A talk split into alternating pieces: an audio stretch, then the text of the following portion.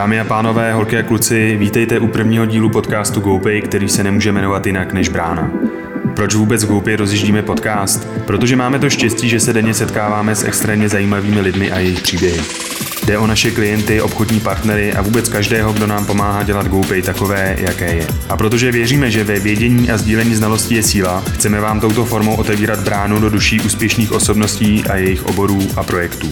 Naším úplně prvním hostem je majitel prosperující kavárny a webový konzultant v jednom, Honza Junek. První části rozhovoru Honza vypráví, jak prakticky s nulovou investicí otevřel kavárnu v Českých Budějovicích a jak z ní udělal prosperující podnik, kam se místní rádi vracejí a kde na pracovní inzerát reagují desítky uchazečů. Honza také přibližuje, jak jeho podnik zvládnul covidovou situaci. V druhé části rozhovoru si povídáme o tom, jak postavit úspěšný web a o stavu webdesignu v Čechách. Rozhovor jsme natáčeli ještě předtím, než se na kavárny a bary přivelila druhá vlna vládních opatření. Mé jméno je Honza Vodička a přeji vám fajn poslech. Honzo, vítám tě. Jsem rád, že jsi Ahoj. přijal naše pozvání. Eh, jak se stane, že webový konzultant, analytik, eh, který má velkým písmem na svém webu napsáno, a teď cituju, Všechna rozhodnutí dělám na základě dat a principů psychologie a designu, pomlčka neřeším líbí, nelíbí. Jak se stane, eh, že tenhle analytický mozek se rozhodne otevřít si kavárnu v krajském městě? Já to musím asi opravit. Všechna rozhodnutí pro klienty dělám na základě dat a principů psychologie a designu. To rozhodnutí s kavárnou bylo úplně mimo tenhle rámec a bylo to spíš rozhodnutí partnerský, protože moje žena dlouho v oboru kávy působila a jak to tak bývá u lidí, kteří kafe dělají, tak mají sen o tom, že jednou budou mít svoji vlastní kavárnu. A já jsem se rozhodl, že ten sen zkusíme spolu naplnit. Takže dá se říct, že to je naplnění vašeho společného partnerského snu. Na začátku bych řekl, že to bylo naplnění snu mojí ženy, ale postupem času se z toho stal, řekl bych, svébytný business plán, který zpětně vzato vlastně funguje. Na začátku jsme nevěřili, že by nemusel fungovat, ale čím víc v tom oboru se pohybujeme a čím víc lidí z toho oboru jsme poznali, kteří jsou třeba mnohem známější, úspěšnější, dokázali toho mnohem víc než my, tak tím víc si vážíme toho, že ten náš business plán nějak funguje, že jsme ho dostali do černých čísel vlastně docela rychle. Já si pamatuju, že jsem někde o vás čet, že jste rádi se pohybovali po kavárnách, jezdili jste za inspirací třeba do Berlína. Takže ten obor jste znali z té druhé strany, z té konzumenské. Jaký je to, když do toho člověk potom vlítne a stojí za tím barem a musí zajistit, aby ty věci se děly a fungovaly. Zkrátka ten podnik jako provozuje. My jsme ho znali i z pohledu toho člověka za barem, nicméně to byly spíš zkušenosti ve smyslu know-how not, což bylo nepříjemný, ale dalo nám to ten pocit, že teď už víme konečně, jak to teda dělat, když jsme poznali, jak to nedělat. Což byly představy, ze kterých nás velmi rychle vyvedly asi první tři měsíce provozu.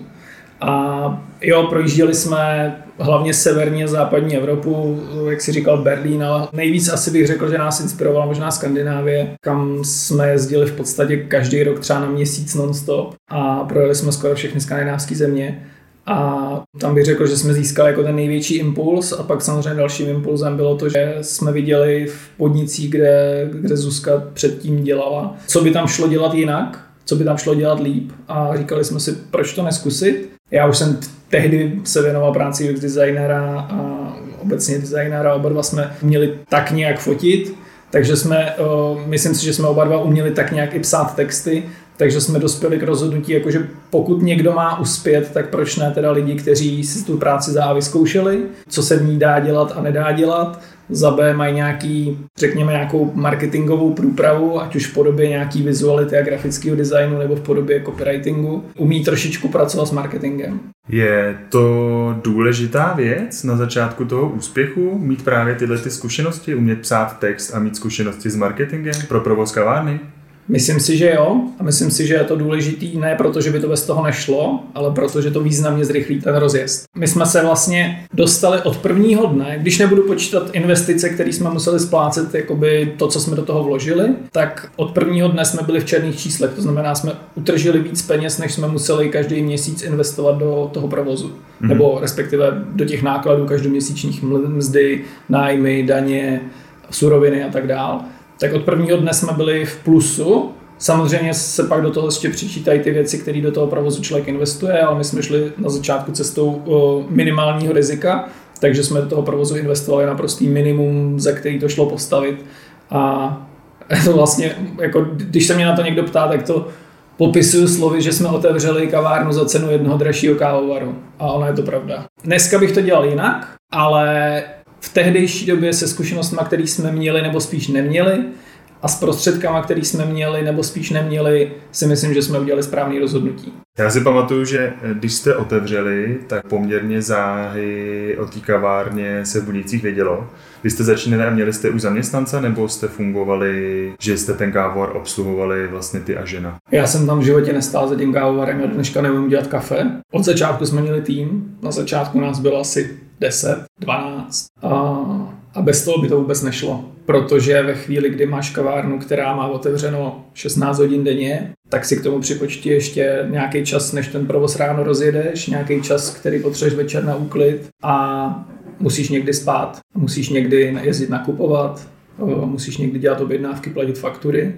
Takže je naprosto nemyslitelný, že by to zvládli lidi, takovýhle provoz, jaký máme, že by zvládli prostě jenom nějaký dva majitele. Mě ještě hodně zaujalo, jak jsi říkal, že jste věděli, jak to dělat nechcete a zároveň jste jako okoukávali, co by se vám líbilo, co vás inspirovalo. Čím jste se vlastně chtěli od začátku lišit? Co jste, čemu jste se chtěli vyhnout? Tohle má asi dvě roviny. Jedna rovina je, řekněme, produktová. My se hlásíme k něčemu, čemu se říká třetí kávová vlna, což je v podstatě celosvětový hnutí, nebo nevím, jak to líp popsat, celosvětový trend, který mluví o tom, že chce dělat s výběrovou kávou, což je speciální třída velmi kvalitních zrnek. Nechci to dál rozebírat, ale dá se to přirovnat k tomu, jako že jsou vína běžný, který má člověk v obchodě v regálech, a pak jsou vína, který mají nějaký přívlastky ty vinaři si je hodně hýčkají a jsou mnohem kvalitnější chuťově a výběrová káva je, dejme tomu, na úrovni nějakých typů přívlastkových vín. Dá se o ní zjistit první, poslední, jsou tam přísné požadavky na kvalitu. Není to o tom, že někdo si řekne, a já mám výběrovou, výběrovou kávu, je to o tom, že nějací profesionální hodnotitelé přiřadí parametr, ano, tohle je výběrová káva, ne, tohle není výběrová káva. To znamená, není to o rozhodnutí jednotlivce, má to nějaký pravidla. Takže jedna rovina byla produktová, my jsme chtěli dělat výběrovou kávu a v tom jsme byli asi v Jižních Čechách první. V Budějovicích určitě, myslím si, že i v Jižních Čechách, ale nechci to tvrdit úplně na 100%. A druhá rovina byla, řekněme, lidská. My jsme, nebo já ani ne, ale Zuzka zažila v některých svých dřívějších zaměstnáních na pozici baristy to, že ne vždycky probíhal ideálně ten vztah mezi zaměstnavatelem a zaměstnancem. Měla v uvozovkách štěstí na špatný i dobrý šéfy, měla štěstí na podniky, kde jí opravdu všechno naučili a bylo to taková hezká rodinná atmosféra, ale měla taky smůlu na podniky, kde prostě byly hozený do vody. A když se člověk pořezal na první směně, tak prostě u tu práci přišel a nikdo mu neřekl, co jak má dělat. A pak třeba čekali tři měsíce na výplatu a takový jako hodně nepříjemných zážitků. A my jsme věděli, že tohle je přesně styl, který mít nechceme, že nechceme, aby se nikdy kdokoliv z našich zaměstnanců bál o to, jestli dostane výplatu nebo nedostane, jestli dostane včas. A myslím si, že to přístup, který ctíme celou dobu a který se nám určitě vyplácí. Dalo by se mluvit o spoustě dalších jako principů, který se snažíme naplňovat, ale myslím si, že by se to dalo schrnout do dvou slov, nebo do dvou slovních spojení. Je to jednak férovost k tomu produktu, co dáváme, a je to férovost k lidem. Jak k těm lidem, co u nás pracují, tak těm lidem, kteří k nám chodí. Mm-hmm. OK. Můžeš nám vlastně přiblížit, kam jste se za těch 6 let dostali, jak ten biznis jako dneska funguje, jak jste se k tomu vlastně, jak trnitá ta cesta k tomu byla? Dostali jsme se z bodu, kdy jsme si při tom otevření mysleli, že všechno umíme nejlíp a děláme naprosto skvělé věci, do bodu, kdy si myslíme, že toho moc neumíme, kdy vlastně poznáváme víc a víc lidí, kteří jsou strašně dobří v tom, co dělají a kteří jsou ještě mnohem pokornější a strašně se jich za to vážíme. Jako jeden z, jeden z vlastně lidí, kteří nás naučili nejvíc, je mistr světa baristických přípravě kávy a to je člověk, který je jeden z nejskromnějších lidí, jaký ho známe. Tohle to si myslím, že je možná ten největší posun, že na začátku jsme si mysleli, že jsme snědli hovno moudrosti a měli jsme tendenci trochu lidi poučovat, jak má co chutnat, jak co nemá chutnat a byli jsme asi trochu arrogantní. Dneska bych řekl, že jsme mnohem tolerantnější, ale má to svoje hranice. Pořád si stojíme za nějakýma principama, který chceme ctít a rozhodně to není tak, že kdo vejde do dveří, tak je král a uděláme všechno. Uděláme hodně pro to, aby se ten člověk cítil skvěle, vítaný, ale musí ten vztah být rovnoprávný. Mm-hmm. My nejsme nosiči táců a hrnečků a jsme hostitelé. A ten člověk není pán světa, ale je to host. Takže si myslím, že to musí být prostě vztah. Jako když přijdeš na návštěvu ke svýmu kamarádovi do obýváku, musíte se oba dva cítit dobře. A pak mm-hmm. to bude fungovat. Mm-hmm. To je něco, co se učíme a není to jednoduchý a musí se na to člověk přijít časem. Ty jsi řekl, že jedna z těch věcí, která pro vás byla důležitá, kromě toho výběrového produktu, byly i lidi a přístup k ním, takže něco, čemu se dneska říká firmní kultura v HR. Takže vlastně vědomě od začátku jste k sobě přitahovali lidi, kteří vnímali svět podobným pohledem nebo měli podobně nastavený pohledy, což taky úplně nebývá v gastronomii nebo v, v této branži běžný. Jak se vám to třeba vyplatilo? Myslím si, že není lepšího HR marketingu, než to, že se člověk hezky chová k lidem. My vlastně od určitý doby skoro nepotřebujeme nikde zveřejňovat, že hledáme lidi, protože ty lidi chodí sami a chodí takový lidi, který chceme, aby s náma byli, aby s náma pracovali a máme fakt jako v tomhle tom strašný štěstí, že když někdo chce žít v Budějovicích a chce pracovat s kafem nebo za barem, tak je veliká šance, že přijde za náma. To je něco, co se nedá docenit, protože já znám i několik dalších podnikatelů z budějovické gastronomie a mám pocit, že spousta z nich v posledních letech zažívala strašní problémy ohledně toho, jak získat kvalitní lidi a my jsme tyhle problémy prakticky nikdy neměli. Jednou za rok většinou napíšeme, že se nám uvolnila nějaká pozice a že nikoho hledáme a my si vybíráme mezi desítkama lidí, kteří tu pozici chtějí, což je skvělý. A předpokládám, že hlavním důvodem není to, že máte největší hodinovou sazbu nebo největší odměny, ale je to ta kultura.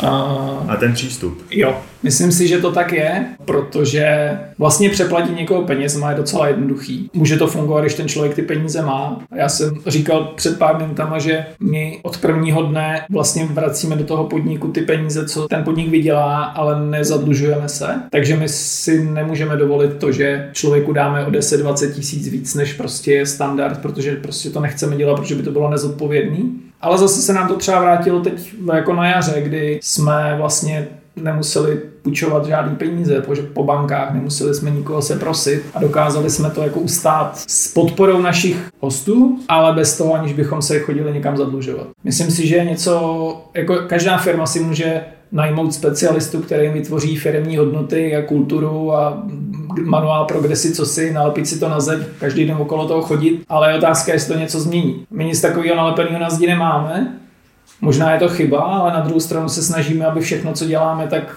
z toho takovýhle, takovýhle přístup byl jasný. A pak nepotřebujeme ty citáty na zdi. Ono to celý zní jako krásný příběh. Eh, mladý pár si založil před 6 lety kavárnu v Českých Budějovicích, ta je od té doby úspěšná, přitahuje lidi, kteří tam chtějí pracovat, přitahuje i náštěvníky. Eh, celý to zní hrozně krásně, ale i vy jste měli určitě nějaký krize. Ta největší, předpokládám, přišla letos v březnu, je to tak? Tak ekonomicky stoprocentně. Letošní rok byl průšvih, strašný. My jsme opravdu jako nevěděli, protože nikdo nic nevěděl. Nikdo nevěděl, jak to dlouho bude trvat, kdy nás otevřou, za jakých okolností nás otevřou, jestli nějak stát pomůže nebo nepomůže. Tak jsme o, fakt nevěděli, jestli přežijeme, ale zpětně za to jsme to ustáli hodně slušně, řekl bych. Ale bylo to daný taky tím, že jsme Třeba já se Zuzkou jsme pracovali dvakrát víc než v jakoukoliv jinou část jakýkoliv jiného roku, ačkoliv vlastně podnik byl zavřený. Ale my jsme třeba makali na tom, aby jsme spustili e-shop. Nebo aby lidi chodili k okinku, aby se dozvěděli, že rozvážíme po městě. To všechno byly služby, které vznikaly úplně na koleně. Já právě vím, že jste během eh, asi týdne nebo dvou rozjeli na přelomu dubna, března e-shop kdy jste vlastně začali lidem eh, skrz objednávky e-shopu rozvážet jídlo. Bylo to něco, co mělo opravdu jako dopad na ten biznis, nebo to bylo spíš jako taková snaha nějak se tomu přizpůsobit a teď zpětně, když to vidíš, kdybyste to neudělali, tak by asi se tolik nestalo.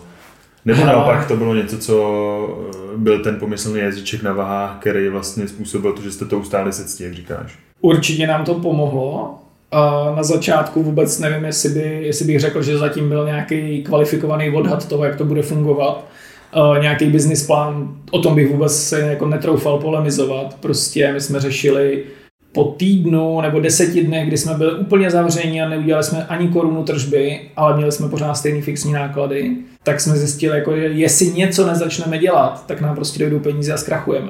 Takže nás hnala, hnalo nás nutkání přežít a prostě tonoucí se stébla chytá a dělali jsme prostě všechno, co nám přišlo aspoň trochu rozumný, ekonomicky návratný takže jsme začali dělat rozvozy, začali jsme dělat e-shop, začali jsme dělat okýnko, začali jsme pect na zakázku. Všechno to byly nějaké střípky, které byly třeba sami o sobě velmi malý, třeba pečení na zakázku, jako to, že člověk upeče dva dorty denně na zakázku na nějakou oslavu nebo pro někoho toho jako tomu nezaplatí nájem. Ale jeden střípek k druhýmu dával totální smysl. A e-shop byl věc, která v Dubnu nám udělala třetinu všeho obratu. Duben vlastně skončil na to, jak strašně špatně to vypadalo, tak skončil vlastně díky tomu e-shopu super. Jakože prodělali jsme kalhoty, ale neprodělali jsme takový kalhoty, aby jsme museli zavřít. My, když jsme teď spolu šli na rozhovor, tak ty si mi říkal, že léto eh, pro vás dopadlo úplně skvěle, nad očekávání hmm. dobře a že v podstatě jste na číslech, eh, jako kdyby krize nebyla, že se vám hmm. podařilo překlenout nějakou ztrátu, která prostě byla způsobená tím výpadkem. A jako za ty letní měsíce jsme měli samostatně asi čísla, které bychom měli, kdyby se nic nestalo. A celkově jsme se díky těm dobrým letním měsícům dostali do stavu, kdy jsme na nule za letošek. Mm-hmm. Což je skvělý, protože prostě na, po jaru jsme byli milion, milion a půl minus. Mm-hmm. Což možná v kontextu, jako jestli to poslouchají lidi, kteří mají velké firmy, tak pro ně je to možná jako drobný do kapsy, ale pro nás to je obrovská část ročního rozpočtu. Mm-hmm my to nemáme kde z čeho jiného financovat, takže prostě to, že jsme to byli schopni nějakým způsobem vydělat zpátky za to léto, to je neskutečný štěstí pro nás. Já tě teď nechci jako uh, provokovat k nějakému hejtu na českou státní zprávu a stát, ale musím se zeptat, jak vám pomohl stát? Když nás zavřeli, to bylo tuším, že 12. března v sobotu v 6 hodin ráno, kdy Zuzka mě v 6.30 probudila a když si četla zprávy, tak říkala, tak dneska neotvíráme, což byl strašný průser. Nejenom proto, že jako přijde člověk o tu tržbu, ale protože před víkendem má nejvíc napečeno a navařeno a má úplně narvaný všechno zásobama a vlastně to vypadalo, že to všechno budeme muset vyhodit. Tak to jsme byli fakt jako plný vzteku, že to udělali prostě tak, aby jsme se na to opravdu nemohli připravit a aby ty, ty škody pro nás byly jako strašní. Kdyby jsme v pátek večer věděli, nebo v pátek přes den věděli, že v sobotu neotevřeme, tak bychom se nechystali na ten víkend, ale tím, že jsme se dozvěděli v sobotu v 6 hodin ráno, tak to bylo fakt jako těžký. Takže na začátku jsme byli strašně naštvaní, pak jsme trochu věřili, že to bude věc, která se za týden, za dva přežene, a jsme si říkali, týden prostě přežijem, dva týdny přežijem, máme tam nějaký rezervy, prostě i když jsme mladá firma, uh, tak uh, to zvládneme. Jenomže když se po deseti dnech prostě zveřejnilo to, co se zveřejnilo, a sice, že to bude jako spíš na měsíce, tak jsme zjistili, že musíme hodně rychle začít něco dělat. A zároveň to bylo ve stavu, kdy vůbec nebylo jasný, jestli stát nějak pomůže, jak pomůže, pokud nějak pomůže. A spíš se řešilo to, jestli se podnikatele budou soudit o nějaký očkodný. Vlastně spousta našich přátel nám říkalo, to se musíte hrozně soudit, prostě to je, stát vám znemožnil podnikat, strašný škody vám způsobil.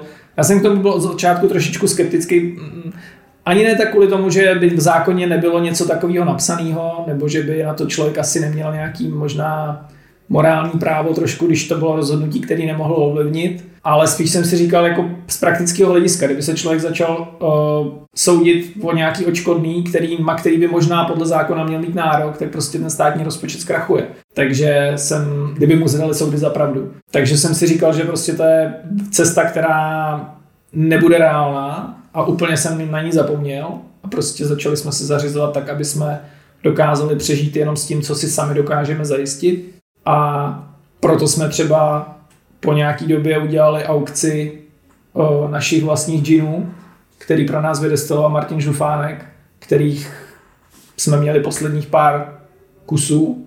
A v tom nás lidi strašně podpořili a zaplatili za podepsanou nebo s podepsaným plagátem zaplatili částky, které jsem si v životě nedokázal představit. Ale zpětně, když se s těma lidma bavíme, kteří nás takhle podpořili, tak to nebylo o tom, že uh, by tak strašně moc chtěli tu lahev. Oni vlastně jenom chtěli, aby měli kam dál chodit. Takže tímhle jsme si pomohli sami. Ve chvíli, kdy bylo jasný, že přijde nějaká státní pomoc, tak jsme si říkali, tyjo, to je fakt skvělý, protože jsme vlastně v to ani moc nevěřili. A těch pomocí bylo několik typů. My jsme využili, tuším, že dva typy té pomoci. Jedno byly příspěvky na mzdy v podobě toho programu Antivirus a jedno byl příspěvek na nájem. Přičemž příspěvky na mzdy v tom vysloveně, kdy se hradily ty nějaký 80% náhrady mest lidem, kteří nemohli chodit v důsledku toho zavření podniku do práce, tak proběhly nějak tak normálně. Myslím si, že kolem toho bylo trochu víc byrokracie, než bylo nutné, ale proběhlo to.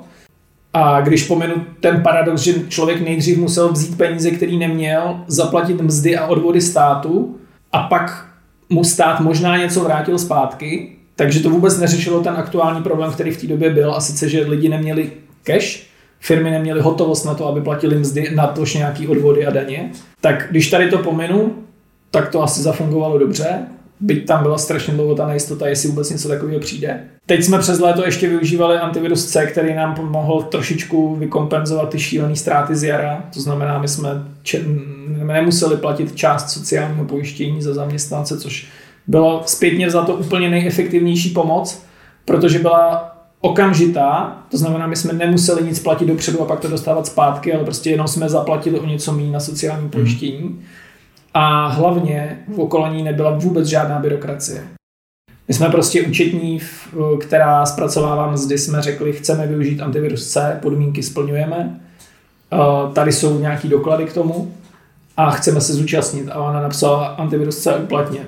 Zaplaťte tolik. To bylo naprosto skvělý, to je pomoc, která bohužel teď skončila, ale jsme rádi za to, jak proběhla. Největší parodie byla, eh, byl příspěvek na nájemný, protože na to, aby právnická firma mohla uplatnit uh, žádost nebo aby mohla získat ten příspěvek na nájemný, tak přestože má datovou schránku ze zákona pro komunikaci s úřadama, tak uh, na to, aby se mohlo požádat o tu, o tu slevu, tak si zjednatel firmy musel zajít osobně na nějaký checkpoint nebo něco takového na poštu, tam požádat o nějakou digitální identitu fyzické osoby, což nechápeme, když právnická osoba žádala.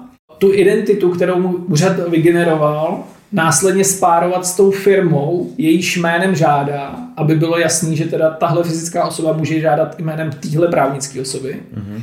Pak vyplnit nějaký žádosti, které byly strašný a pak teprve jako mohl požádat o tu pomoc. Mm-hmm. Nám první vyplnění té žádosti vrátili s tím, že dohoda o snížení nájemného s pronajímatelem, která byla podmínkou uplatnění té pomoci, není dokladem o tom, že jsme zaplatili snížený nájemný. Ačkoliv tam bylo specificky od toho pronajímatele napsaný, zaplatili snížený nájemný, potvrzujeme tímto, že jsme to dostali. Tak nám napsali, ne, my chceme výpis účtu, tak jsme říkali, dobře, ale náš výpis účtu má třeba 2000 položek měsíčně, kde tam budete hledat i nájmy. A největší korunka byla, eh, nebo největší třešinka na dortu byla, že celá ta žádost Ministerstva průmyslu a obchodu dovolila přidat jenom jednu přílohu, ale člověk měl doložit výpisy z účtu asi za pět nebo šest měsíců, k tomu přidat nějaký další doklady, ale mohl to udělat jenom v jedné příloze. A takže ve výsledku, nevím, jak to dělali ostatní, ale my jsme si tam představili toho hostinského na vesnici, který na té lavičce pod lípou slučuje pdf a snaží se nějak úřadům sdělit, kde v těch pdf najdou ty nájmy. Nedej bože, když ty nájmy třeba platí ještě spolu s energiema a ta částka, kterou on reálně odeslal, neodpovídá té částce, kterou dokazuje v těch žádostech. Mm-hmm. Takže žádost pro o nájemný byla za nás strašná katastrofa, jak jsme pochopili z reakcí jako kolegů z gastronomie, tak jsme byli jedni z prvních, kteří se k tomu vůbec odvážili tím procesem projít a nám kvůli tomu, aby jsme získali příspěvek asi 50 tisíc, tak nám to zabralo asi dva týdny práce dvou lidí. Samozřejmě předušovaný, ale neuvěřitelné množství času. Ale nakonec to klaplo. Nakonec jsme to dostali, ale samozřejmě s každou státní pomocí, která přišla, tak přišla zároveň eh, taková jako výhruška, buďte připraveni, že vás přijdeme zkontrolovat. Takže jo, peníze jsme dostali, ale nevíme, jestli někdo nepřijde a zase nám je nevezme z nějakého důvodu, který neznáme. Takže výsledek je jako použitelnost a zkušenost strašný, ale ve finále to nějakým způsobem zafungovalo. Jo, upřímně řečeno si nedokážu představit, kolik lidí zvládlo vyplnit tu žádost o nájemný. Myslím si, že se na to 90% lidí vykašlalo po té, co ji viděli. Co řešíte teď? Eh, teď eh, v dnešní situaci, když to připomenu, jsme na začátku září, skončily prázdniny, děti začaly chodit do škol, dospěláci do práce, všichni se střetávají a víme, že křivka nakažených eh, roste, takže výhled do budoucna s covidem je, když to řeknu jedním slovem, dost nejistý. No. Kde se vidíte vy? Upřímně řečeno, my se modlíme, aby už prostě nedošlo na žádnou uzávěru, protože si myslím, že by to zasáhlo mnohem drsnějc než na jaře, protože prostě žádný rezervy po jaře nikdo už asi nemá. My taky ne. My jsme, jak jsem říkal, tak my jsme se s koncem srpna dostali na nulu a za letošní rok, přičemž my bychom měli být v nějakých plusech, aby jsme dokázali se rozvíjet nějak. A my jsme se dostali na nulu a tím pádem rezervy teď nemáme, takže prostě není z čeho jako brát když by se zase zavřelo a myslím si, že mnozí jsou na tom mnohem hůř, hlavně ty, kteří si něco půjčili nebo požádali o odložení zpátek nějakých úvěrů. To my jsme naštěstí dělat nemuseli, ale ty, kteří to tak mají, to si vůbec nedokážu představit. Mě zajímala ještě jedna věc, a to to mládí. Eh, kdy vy jste vlastně do toho vlítli, jak jsi říkal, že vám bylo 620, takže krátce by se dalo říct po škole, bez nějaký jakoby hlubší zkušenosti, dlouhodobější někde jinde. A poměrně rychle jste se etablovali na té budějovické scéně, poměrně jako viditelně. Ehm, nesetkali jste se s nějakýma reakcema koho, kdo tady působí díl, že třeba se k vám chodili dívat, jak to děláte, nebo, nebo nějakým způsobem vás jako na to nakontaktovat a, a třeba vás do něčeho uvrtat, třeba zaměstnat u sebe. Já si myslím, že tím, že jsme na, na začátku byli strašně své hlaví a měli jsme pocit, že všemu nejlíp rozumíme, což se zpětně ukazuje, že jsme nemohli být dál od pravdy, tak jsme moc neposlouchali ostatní. Možná, že to, že jsme si šli hodně, hodně pevně za svým, tak že nám pomohlo v tom, že jsme se, jak ty říkáš, etablovali. Že jsme byli hodně jiný než ostatní a to nám možná pomohlo se uhnízdit v hlavě lidí. A zároveň bych řekl, že jsme nepodceňovali komunikaci. Že jsme vlastně ten začátek postavili na tom, že jsme hodně komunikovali. A my jsme první, pamatuju si to první den, my jsme prostě v 8 otevřeli a v 8.03 bylo plno. Samozřejmě pak nějaká prvotní vlna zájmu opadla, ale nikdy to nedopadlo tak, abychom řešili, jestli bude na výplaty, jestli bude na nájem. Já si pamatuju, že u vás na začátku bylo hodně výjimečný, že eh, ještě než jste otevřeli, tak už jste měli facebookovou stránku hmm. plnou obsahu, plnou fanoušků, posílali jste newsletter, jo. měli jste spuštěné webovky, jako bylo vás eh, vidět a slyšet eh, hodně dlouho dopředu a Myslím si, že to bylo nezvyklý, alespoň v Budějcích v souvislosti s kavárnou, e, takovýhle marketing před otevřením. Takže to si myslím, že byla určitě jako, tím jste vyčnívali hodně, bych řekl. No já si myslím, že to je správná strategie, doteď si to myslím, že když člověk otevírá nový projekt, nemyslím si, že to je jenom o gastronomii, myslím si, že je to i o otevření nového obchodu, jako kamenného Eh, nebo jakýhokoliv v podstatě kamenného biznesu, tak si myslím, že dát vědět dost dopředu, že něco takového bude a že to bude nějak nastavený k něčemu se to hlásí, chce to dělat nějakou službu, takže správná cesta pro to, aby si o tom lidi začali povídat a třeba se začali těšit na to. Mm-hmm.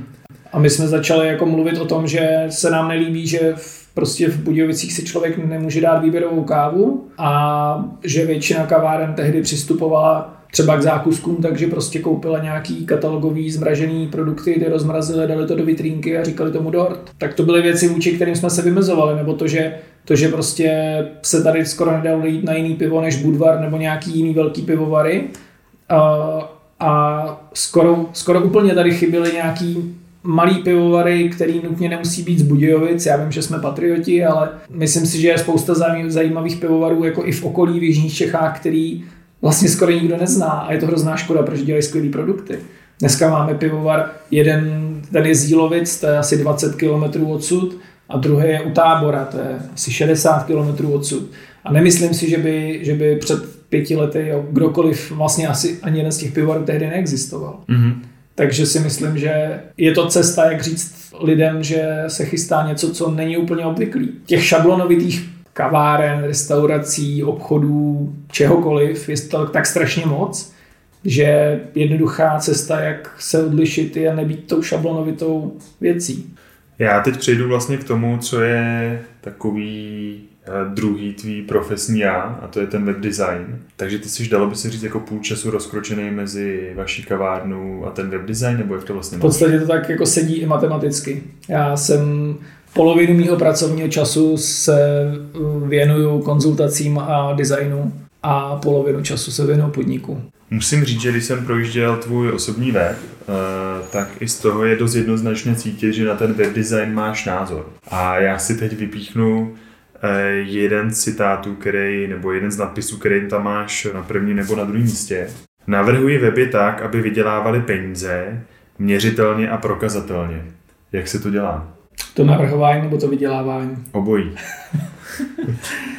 um, já to popíšu asi, asi takhle. Uh, neznám člověka, který by měl web, nebo spíš nepracoval jsem nikdy pro lidi nebo firmu, který by měli web uh, z jiného účelu, uh, než aby jim nějakým způsobem podporovali jejich biznis, jejich podnikání. A účelem podnikání je vydělávat peníze. To znamená, pokud ten web má pomáhat podnikání, to znamená vydělávání peněz, tak se na to musí nějak podílet. A já jsem v tom oboru jsem třeba 10 let fakt jako vážně Samozřejmě předtím jsem jako taky leco dělal, ale deset let bych řekl, že se tím zabývám tak, že můžu mluvit o tom, že jsem UX designer. Zažil jsem spoustu klientů, kteří měli tendenci rozhodovat o bytí a nebytí nějakého návrhu nebo řešení na základě osobních pocitů. A já tomu občas v přednáškách říkám, jakože děláte ten web pro vašeho pejska, vaší manželku, vaše děti, nebo to, aby se líbil vašemu sousedovi, a nebo ho děláte proto, aby vám nějak pomohl doručit ty biznisové cíle kvůli kterým asi podnikáte. A většina, když jsem ještě neuměl klást tady ty otázky, což bylo třeba před těma deseti lety, tak o, většinou ty klienti byli v úzovkách silnější než já a vždycky řekli, ale já jsem klient, mně se to přece musí líbit. Ale dneska jsem přesvědčený a dneska už vím, jak to s těma klientama projednávat. Jsem přesvědčený o tom, že web se klientovi nemusí líbit. Ani jeho manželce, ani jeho sousedovi, ani jeho kamarádům v hospodě u piva. O tom ten web vůbec není. Možná někdo má web, který má jenom proto, aby se na něj koukal, říkal si to mám hezký web. Ale myslím si, že takový webů je strašný minimum a já takový weby na nich nepracuju, protože s takovýma webama za mnou lidi nechodí. Za mnou chodí lidi, kteří potřebují, aby web jim doručoval nějaký skutečný cíle. Takže Odpověď na tu otázku, jak se to dělá, je v první řadě vědět, proč ten web mám, jaký cíle mám plnit a pak si ke každému, krité, ke každému cíli najít nějaký kritéria, metriky, kterýma se bude vyhodnocovat, jestli to plní nebo neplní. A od teď už je jenom krůček k tomu řešit, jestli nějaký návrh vhodný nebo nevhodný, protože se dá vždycky ověřit ta jeho kvalita na základě nějakých metrik. A dá se takhle řešit kvalita nejenom třeba informační architektury, obsahu a celkového řešení, ale dá se takhle řešit i kvalita velmi malých rozhodnutí, třeba výběru písma. To je věc, kterou jsem řešil pro několik klientů, eh, že vlastně výběr písma byl dost často doménou grafického designéra, který řekl,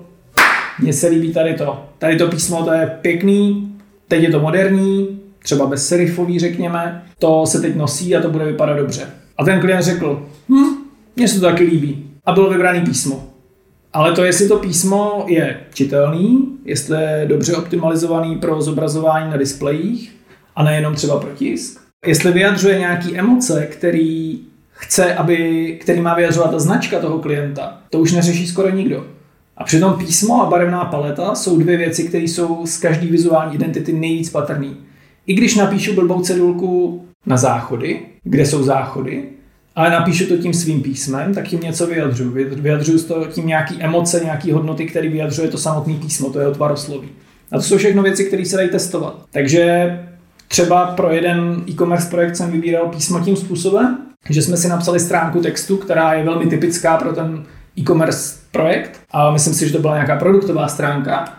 A vysázeli jsme ji asi šesti různýma písmama, které nám po předchozí rešerži připadaly přijatelný. A pak jsme nad nimi udělali emoční testování. A chtěli jsme vědět, který to písmo vyzařuje jaký emoce a hodnoty. A na základě toho, že jsme věděli, co chceme říct s tou značkou, tak jsme byli schopni vybrat písmo, který funguje. Takže ten základní recept je vědět, co chci dosáhnout, stanovit si kritéria, jakýma změřím, že toho dosahuju, nebo jakýma to vyhodnotím, no a pak se vykašlat na svoje osobní pocity líbí, nelíbí a postupovat podle toho, jak ty kritéria jsou plněný pro ty lidi, kteří ten web mají používat. Ono právě často ty lidi, kteří si ten web nechávají zpracovat, který do toho dávají ty peníze a který vlastně zakládali tu firmu, tak je pro ně poměrně těžký se vzdát toho, že přistoupí na to, eh, protože oni tím webem něco vyjadřují, něco sdělují, taky tomu světu vyjadřují to, co se jim líbí, kde se vlastně vidí. A když se to něko rozchází ten návrh s tím, co jakou oni mají představu, prostě z mých zkušeností často ti majitelé mají jakoby problém uvěřit nebo vzdát se ty svý vize nebo toho otisku do toho, do toho webu. Setkáváš se s tím často?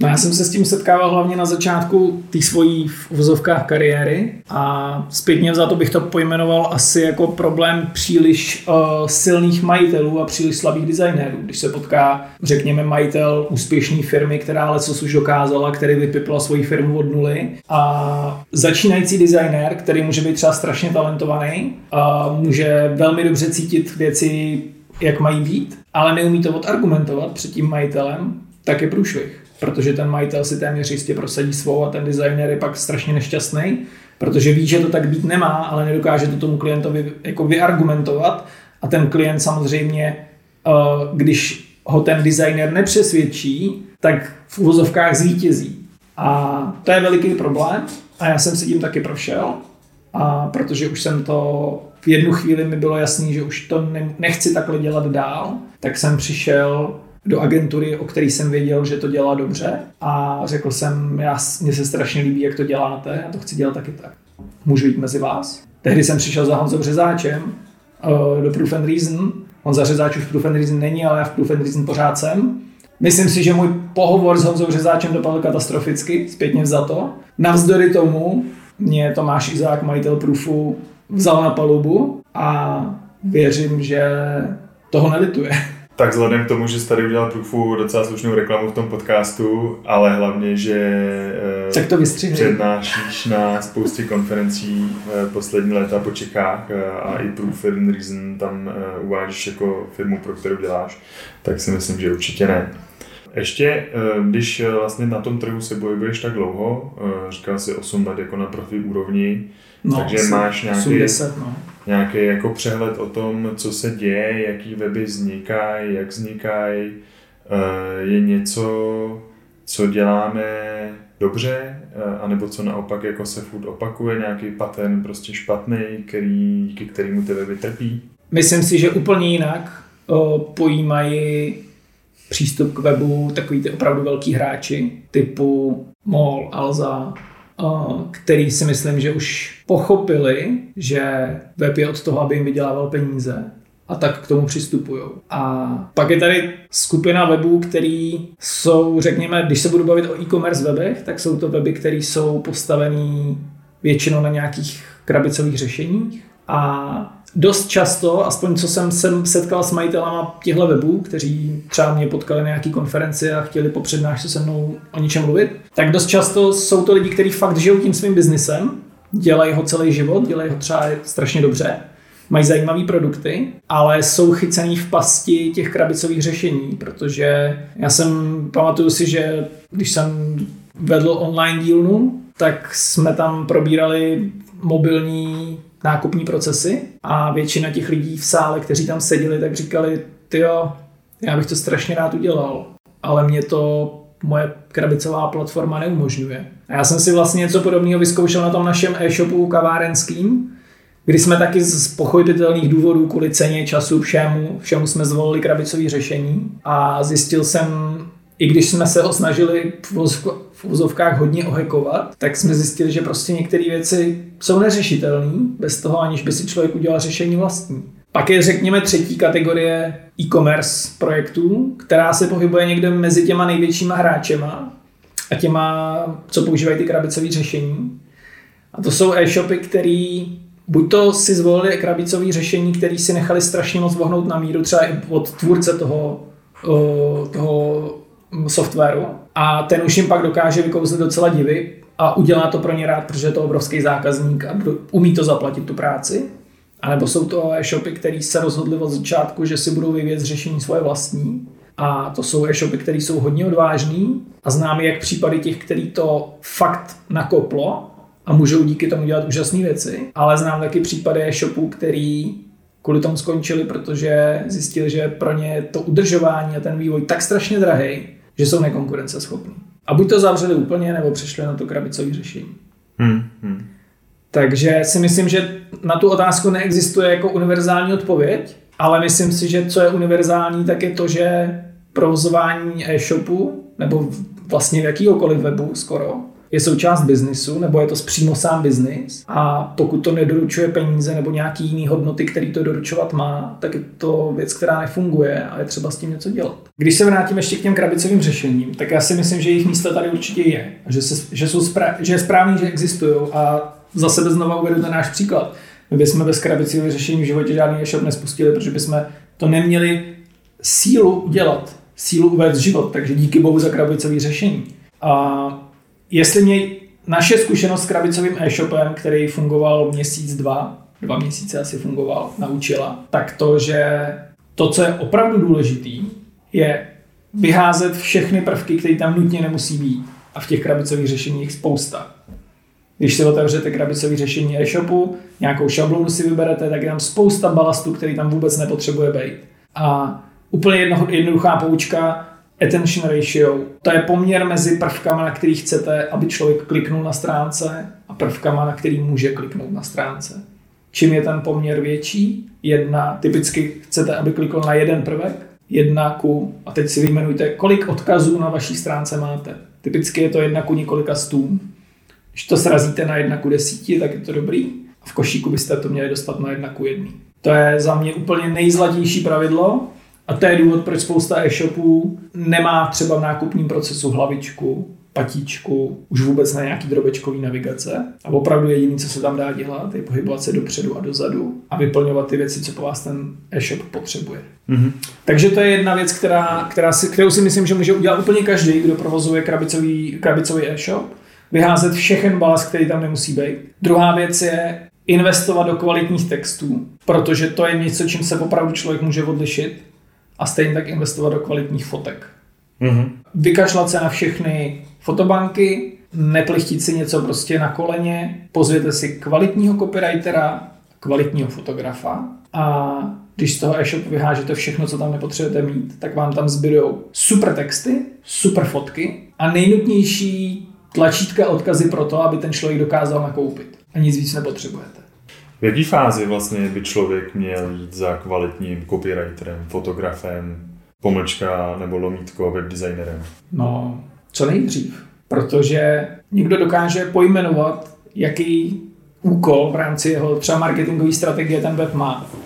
A ten takovýhle člověk dokáže vydefinovat i ty cíle, který to má splnit.